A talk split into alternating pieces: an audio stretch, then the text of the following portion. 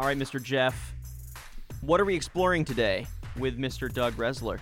Yeah, so we're really happy that Doug can join us here because we just got some new data from Yardi Systems and a, a company that's part of their family called Rent Cafe. They examine uh, trends in terms of building numbers, you know, what kind of buildings are being built, where are they being built, for what price, and all these trends over the last decade or so. It's been really fun to follow month over month. I've been getting these reports from them, and yeah. as we come to the end of a decade, which is something that uh, we haven't really talked about much, and I haven't really been thinking we're coming to the end of a decade. It's so nuts. to see the full slate of the 2010s and the trends um, in residential and commercial buildings has been really exciting. So you alluded to it before the break. We're kind of talking about how high-rise apartments are now a little bit more prevalent than mid and low rises. So we wanted to see what kind of impact is that having on cities? Why are high rises uh, booming right now? And what does that mean for people and businesses around these kind of apartment buildings? So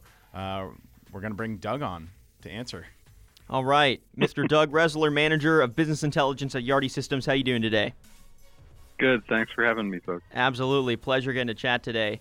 So, if you had to sum it up or give your hot take, uh, what do you think is the number one contributing factor to this rise of high rises? Well, I think the number one is obviously population and employment growth, uh, so followed by affordability. And so you look at the population or the demographic of renters, you look at job proximity, uh, you look at how much do I spend for housing versus how much do I spend for transportation, uh, and what is my lifestyle. So I think that you know it's a complicated issue, obviously, because you're looking at zoning. Uh, you you know you could if you wanted to put up a, a high rise in Manhattan, it would be a lot different if you than the one you did in Omaha, Nebraska, for mm-hmm. right. uh, example. So one of the things that you're looking at is availability of land, density, zoning, uh, construction costs, things like that, um, to be able to get there. Now, one of the things that we are seeing is trends in terms of walkability, in terms, of, and that doesn't ne- just necessarily mean urban core. Uh, it uh, could be walkability in terms of I want to have infrastructure of like grocery stores. I want to have retail, mixed use, things like that, readily available uh, in terms of my general area within a three mile radii or things like that. So we are seeing a proclivity towards that. Yeah. Um, are these numbers being skewed by places like a New York where there are you know tons of high rises, or is this seriously a trend that is kind of permeating the whole country, whether it is Omaha well, or New York or LA? You do see trends. I mean, it's probably much more prevalent in the Northeast. Okay. Uh, where land is, you know, is so uh, much more, um, you know, unavailable. Mm-hmm. Uh, and then you have West Coast, that, but the the West Coast or the Southwest, things like that, people are also very conscious of urban sprawl, and so Right. those things are starting to take hold.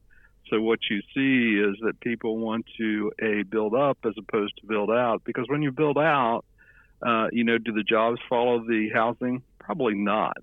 So if I'm working, you know, downtown in LA, uh, I don't want to necessarily be living in Riverside. Mhm. Uh, so I think that one of the things that you look for is how not to increase this urban sprawl and at the same time be able to satisfy uh, the affordability issue of housing uh, for those that rent or buy. And then what about the professionals that are actually designing these and getting them up? Are they happy with this trend? Is this something that uh, architects and uh, you know c- construction management um, companies are looking forward to? You know, chomping at basically, I, or is, I, guess, I guess it would depend. It would depend the time when you ask them because uh, it may not be happy, but you know, building higher as opposed to building mid-size or garden style uh, types of apartments uh, take a little bit longer. They take a little bit longer in terms of getting the paperwork through.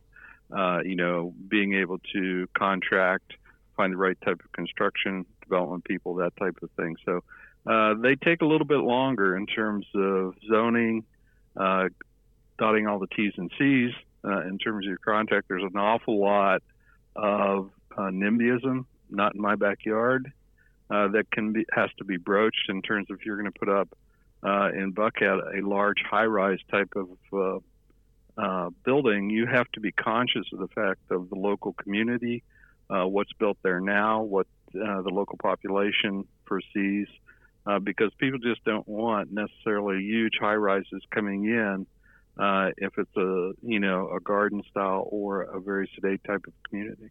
Yeah, are these high rises? I mean, I think when people think of a high rise, they typically think of a luxury building. Is that the case? And then I guess on top of that, would that in any way make it any more susceptible to an economic downturn where vacancies would increase because it is more expensive or because of that uh, surrounding area where they are walkable they do have restaurants retail grocery around them does that sort of make it safer? Because people will always want to live closer to those kind of amenities.